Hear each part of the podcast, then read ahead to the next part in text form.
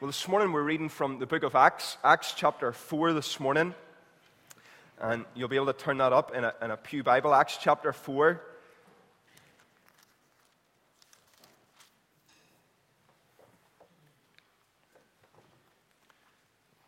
We're going to read this whole chapter together, or we're going to read till verse 31 from the beginning. So, Acts chapter 4. If you're reading on a Pew Bible, the, the boys beat me to it on the desk. if you're reading on a Pew Bible, page 1095 this morning, page 1095. It's a great, great passage of Scripture, as every piece is, but here we get to hear this morning about how God was moving in the early church. So, Acts chapter 4, and this is God's word to us. The priests and the captain of the temple guard and the Sadducees came to Peter and John while they were speaking to the people. And they were greatly disturbed because the apostles were teaching the people and proclaiming in Jesus the resurrection of the dead. And they seized Peter and John, and because it was evening, they put them in jail until the next day. But many who heard the message believed, and the number of men grew to about 5,000. The next day, the rulers and the elders and the teachers of the law met in Jerusalem. Annas, the high priest, was there, and so was Caiaphas, John, Alexander, and the other men of the high priest's family. And they had Peter and John brought before them, and they began to question them By what power or what name did you do this? And Peter, filled with the Holy Spirit, said to them, Rulers and elders of the people, if we are being called to account today for an act of kindness shown to a cripple and are asked how he was healed, then know this, you and all the people of Israel, it is by the name of Jesus Christ of Nazareth, whom you crucified, but whom God raised from the dead, that this man stands before you healed. He is the stone you builders rejected, which has become the capstone. Salvation is found in no one else, for there is no other name under heaven given to men by which we must be saved. When they saw the courage of Peter and John, they realized that they were unschooled, ordinary men, and they were astonished. And they took note that these men had been with Jesus. But since they could see the man who had been healed standing there with them, there was nothing they could say. So they ordered them to withdraw from the Sanhedrin and then conferred together. What are we going to do with these men? They asked. Everybody living in Jerusalem knows they have done an outstanding miracle, and we cannot deny it. But to stop this thing from spreading any further among the people, we must warn these men to speak no longer to anyone in this name. Then they called them in again and commanded them not to speak or teach at all in the name of Jesus. But Peter and John replied, Judge for yourselves whether it is right in God's sight to obey you rather than God, for we cannot help speaking about what we have seen and heard. And after further threats, they let them go. They could not decide how to punish them because all the people were praising God for what had happened. And for the man who was miraculously healed was over 40 years old. And on their release, Peter and John went back to their own people and reported all that the chief priests, priests and elders had said to them. And when they heard this, they raised their voices together in prayer to God. Sovereign Lord, they said, you made the heaven and the earth and the sea and everything in them. You spoke by the Holy Servant through the mouth of your by the Holy Spirit through the mouth of your servant, our father David. Why do the nations rage? And the peoples plot in vain. The kings of the earth take their stand, and the rulers gather together against the Lord and against his anointed one. Indeed, Herod and Pontius Pilate met together with the Gentiles and the people of Israel in this city to conspire against your holy servant Jesus, whom you anointed. They did what your power and will had decided beforehand should happen. Now, Lord, consider their threats and enable your servants to speak your word with great boldness. Stretch out your hand to heal and perform miraculous signs and wonders through the name of your holy servant Jesus. And after they prayed, the place where they were meeting was shaken, and they were filled with the Holy Spirit and spoke the word of God boldly. Amen. And we thank God for his word to us here this morning. Well, as we come to God's Word, please do open it with me to Acts chapter 4 this morning as we think about this passage and what God is saying to us here in this place through His Word. We praise Him that every time we read it, He speaks to us. So, Acts chapter 4.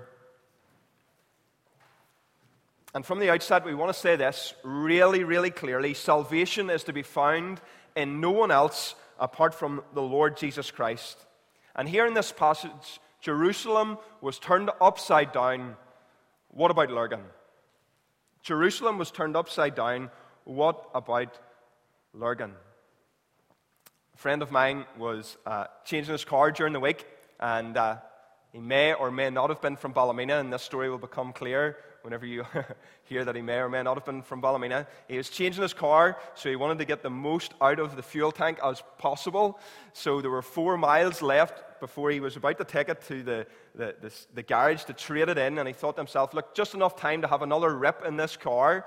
So he put it on the sport mode, and he was about to rip her up. And as he was about to accelerate, the car clunked, and all the, the, the lights came onto the dashboard, and he had to pull her in. He says to himself, Oh no, I've done it now. I'm just about to change the car, and all the dashboard lights have come on. But his car was telling him pretty much, You're on fuel reserve mode, right? You're not allowed to use any more fuel. You're not allowed to have it in sport mode, or this car is not going to get, get you home. So he said he got it into the garage with two little bars on it that probably meant that he had about half a mile left, and he thought that he had done a great job because he got a car with three quarters of, a tank full of fuel back. So he thought he had saved himself about 70 pounds, hence the Ballymena reference. But this morning, what I want us to think about, just as we start this passage, is are we as a church, are we as Christians on this fuel conserving mode? Right? Are we at half power? Are we just kind of ticking along, chugging along, spluttering along, half power, not all in with Christianity? Because whenever we read Acts 4 here this morning, this church is not on half power mode. It's not on a fuel conserve mode but it is speaking boldly for the Lord Jesus Christ. So we want Lurgan to be converted today, and each of us here will say, Yes, we do. We want everyone in Lurgan to come to know Jesus Christ as Lord and Savior. Great. But what are we doing about it? You want 5,000 converts like there was here in Acts chapter 4? What are we doing about it? We want to see pubs closed and families mended that are broken. We want to see the spiritually dead brought to life here in our town. What are we doing about it as a church? We want to see this church be able to plant five more churches throughout this town and for the other denominations to grow and for their meeting houses to be filled and for us to have loads and loads and loads of new members standing here at the front and Nigel not knowing what to do whenever he holds a Christianity Explored class because we can't fit or find a, a place big enough to fit everybody in. We want to see so many people coming under the sound of the gospel and we'll all say yes, amen to that. Jonty Rhodes even managed to get a hallelujah at Keswick, I think, or someone gave him a hallelujah, or somebody spoke out and he said, That's unbelievable. But we would say that we want to see people saved and converted and to come under the sound of the gospel. But what are we doing about it? And see, there's a tension, right? We know this that God saves people. It's God who opens blind eyes. It's God who works out salvation. But the tension, we know that that happens, but there's a tension then for us as well that we are vessels for Him. We can't just sit idly by, but we have to be plugged in. We have to be active in this. And we see it here in Acts 4. Two men, Peter and John. And what do they do? They speak, they teach, and they proclaim Jesus. 5,000 converts. We see it here right at the start of our passage. They're causing a bit of a stir. They've healed the man in chapter 3 that we thought about with the, the boys and girls and uh, through the name of Jesus. And we see it in verse 4. But many who heard the message believed, and the number of men grew to about 5,000. 5,000 people converted.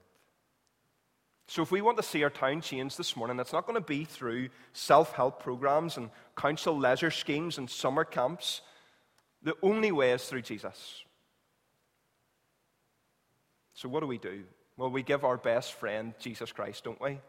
We give our best friend Jesus. We give our spouse Jesus. We give our children Jesus. We give our neighbors Jesus. We give our friends Jesus. Isn't it amazing to see families where God has saved generation after generation after generation? Why? Because they bring each other to Jesus. You can see it here this morning in the praise group three generations of people from one family who are converted. Not amazing? Friends here this morning from Canada that I trust they'll be welcome with us. They're over with us for the Gulf. Three generations converted. Testimony to our Savior. People say that our God is dead. Still saving people. So, this morning, what we don't want to do is we don't want to sell people short. We don't want to get them halfway there because this is what happens. We tell our friends or we tell our people or, or those who we come into contact with about Jesus a little bit, and we show them ourselves. And what they see is someone who has got a nice shirt and a nice tie, or a Bible, or nice clothes on, and they think that we're just nice people. And if we leave it there, people, then we are selling people short of the good news of the gospel. So this morning, as we parked around our church, and as we walked in, what did people see? Probably a, a nice enough car, a nice enough clothes, and nice people but we have sold them short if we don't get them to our Lord Jesus Christ, and we don't want to do that. So, as a congregation, we must be convinced, and as communicant members, if you're in membership here, you must be convinced that people's greatest need is salvation in Jesus Christ.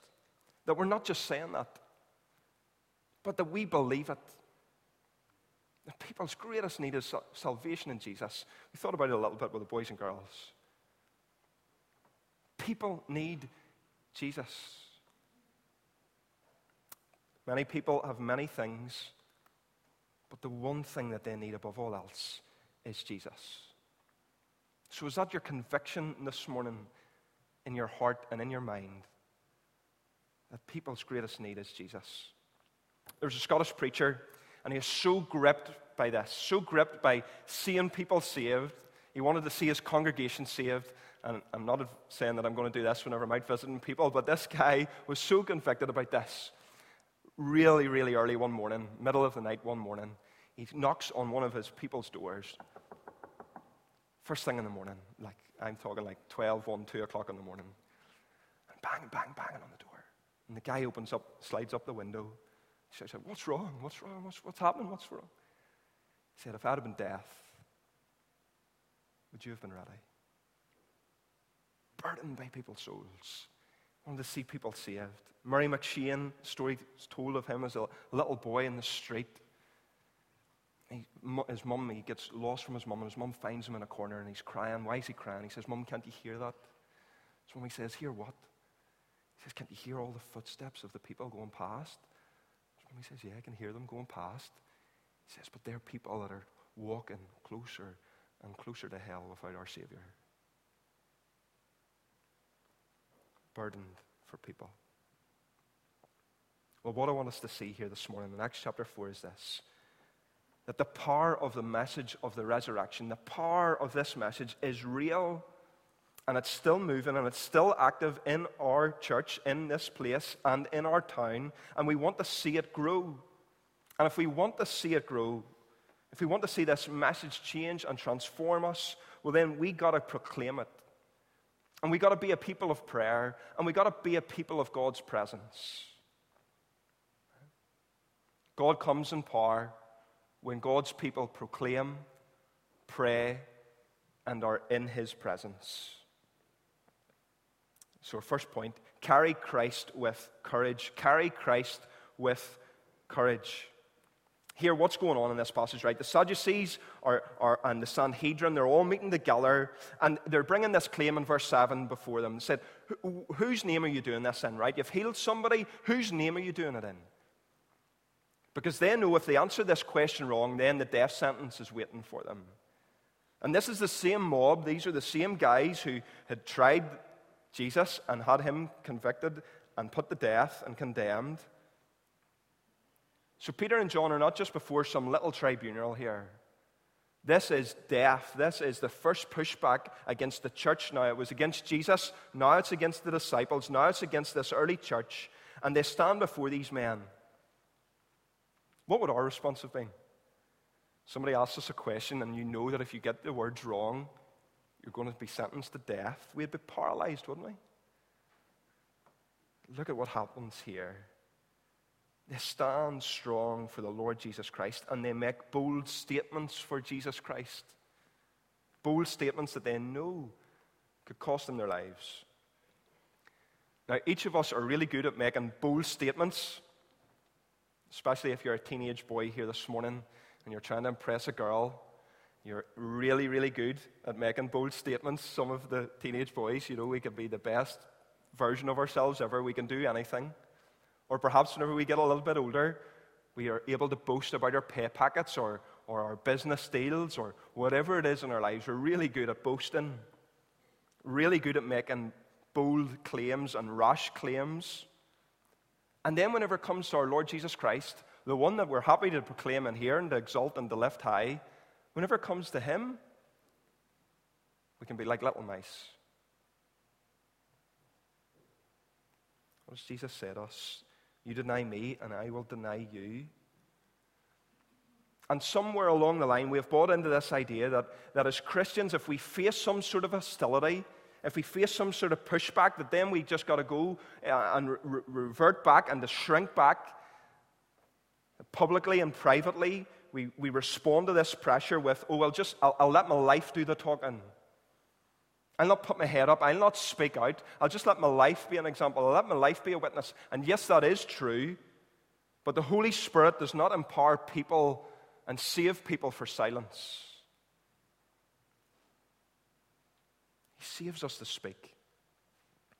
So here's the Pharisees as they oppose Jesus for religious reasons and this church for religious reasons. The Sadducees, they oppose Jesus for political reasons. They deny the, su- the supernatural, they de- deny the resurrection.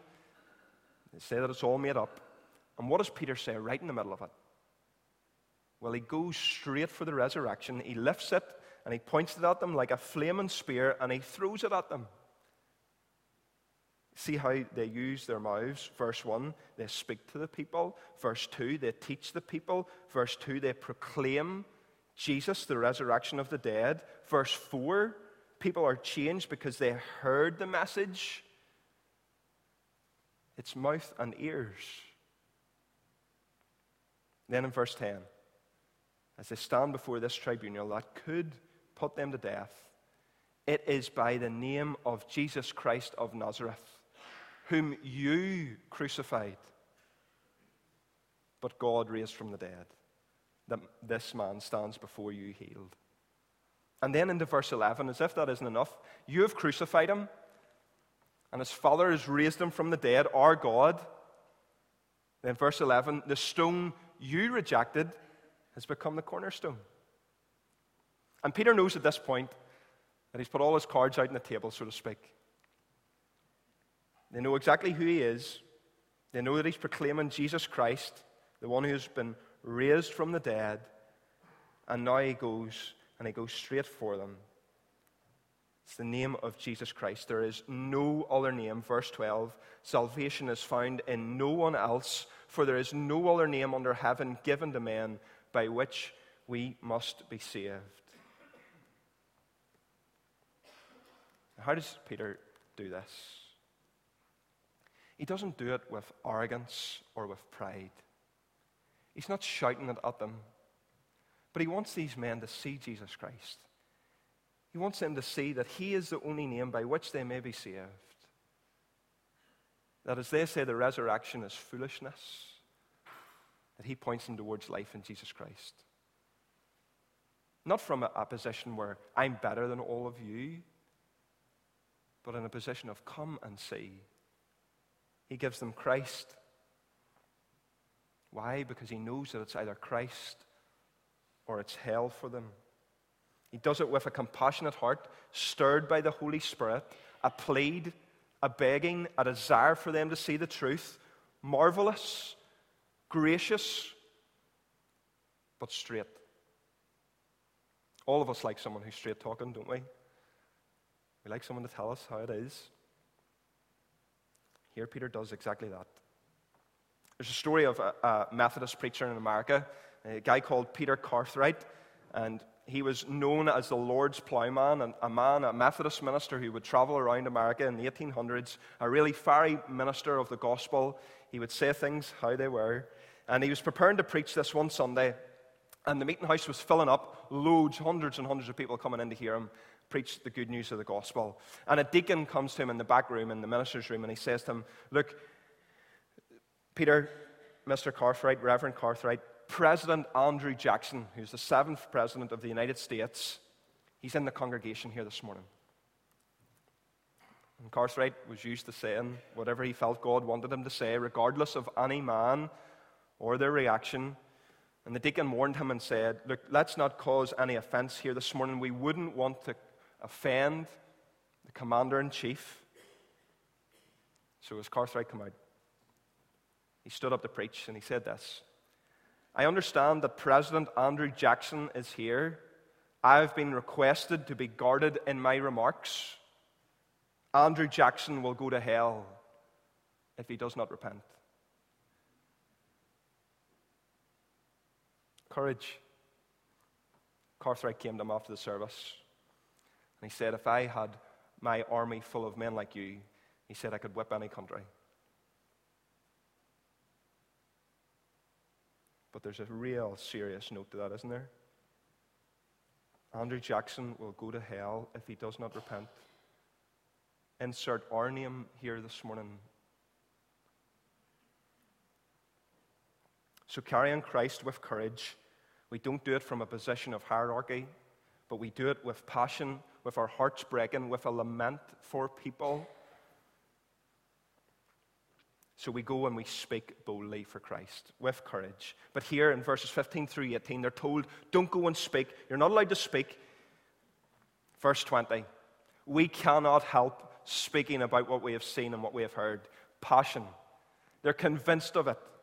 They're convinced about the power of the gospel. It is consuming them. It's all they want to tell people about. We cannot help but tell people what we've seen and what we've heard. Is your hearts inspired this morning? Are they inspired as you come to church week after week and you hear about God and you hear about Jesus and what He has done for us and the power of the Holy Spirit? And you see little ones coming to know Him as Lord and Savior and you see families generation after generation changed. Is that something that inspires your heart so that you go out into the workplace or to your neighborhood the next day and you say, Look, I, I can't help but tell you what happened in church on Sunday morning? Our God was so good. The person who was mourning was comforted. The one who was sick was encouraged. The one who didn't know him was brought from death into life.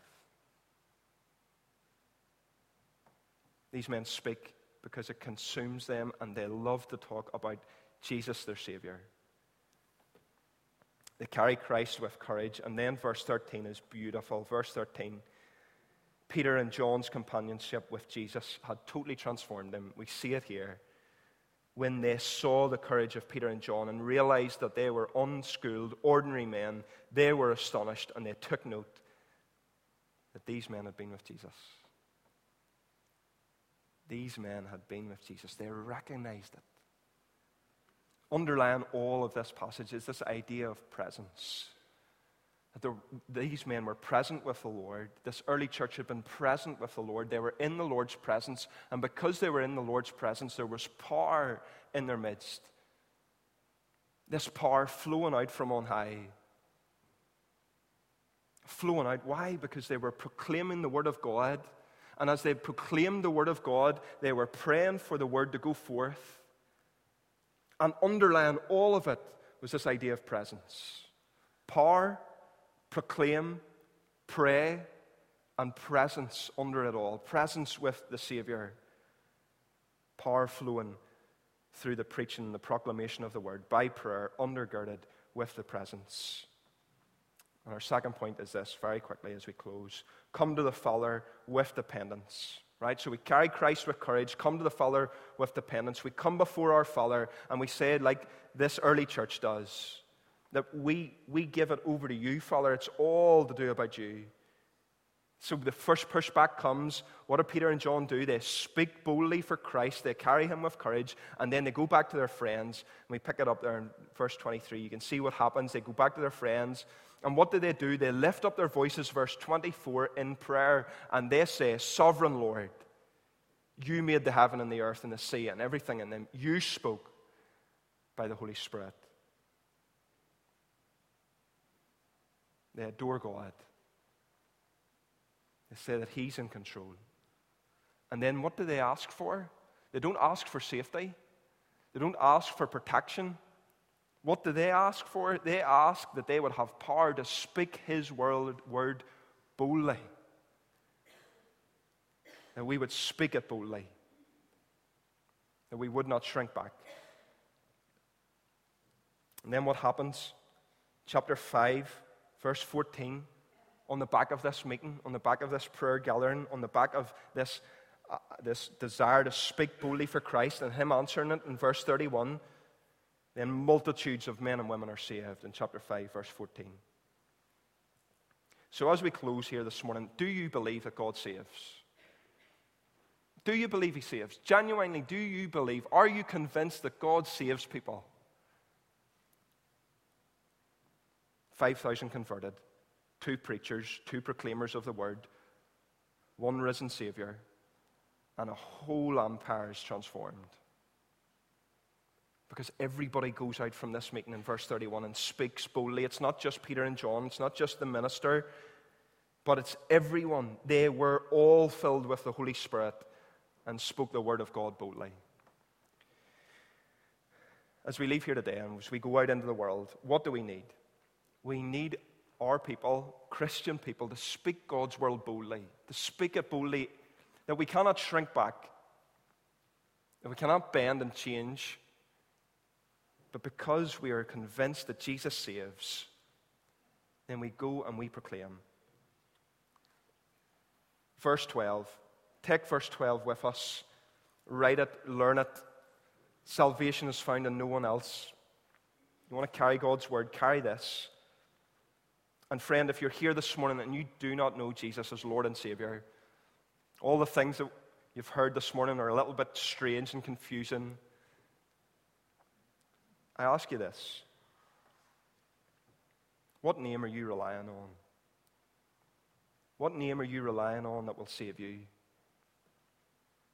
It'll not be your mum or your dad's name. It'll not be your granny or your granddad. It'll not be the minister here, Nigel. The only name that saves this morning is Jesus. And that's why we sing about him. That's why we have joy in our hearts, because he's the one that saves. So come to him this morning. If you don't know him, come to him. See the power that he works here in this passage. See how he changes and transforms. Come and know him and claim him, claim his name. We go here this morning, we carry Christ with courage. We come to the Father with dependence. We have power because of proclamation and because of prayer and because we are in God's presence. So we're not on a fuel conserving mode here this morning. We're all in, ready to go out so we can gather more people in here. Let us pray.